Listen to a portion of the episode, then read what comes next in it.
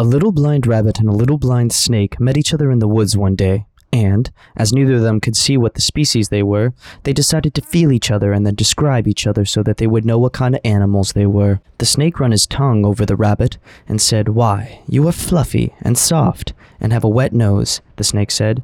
You must be a rabbit.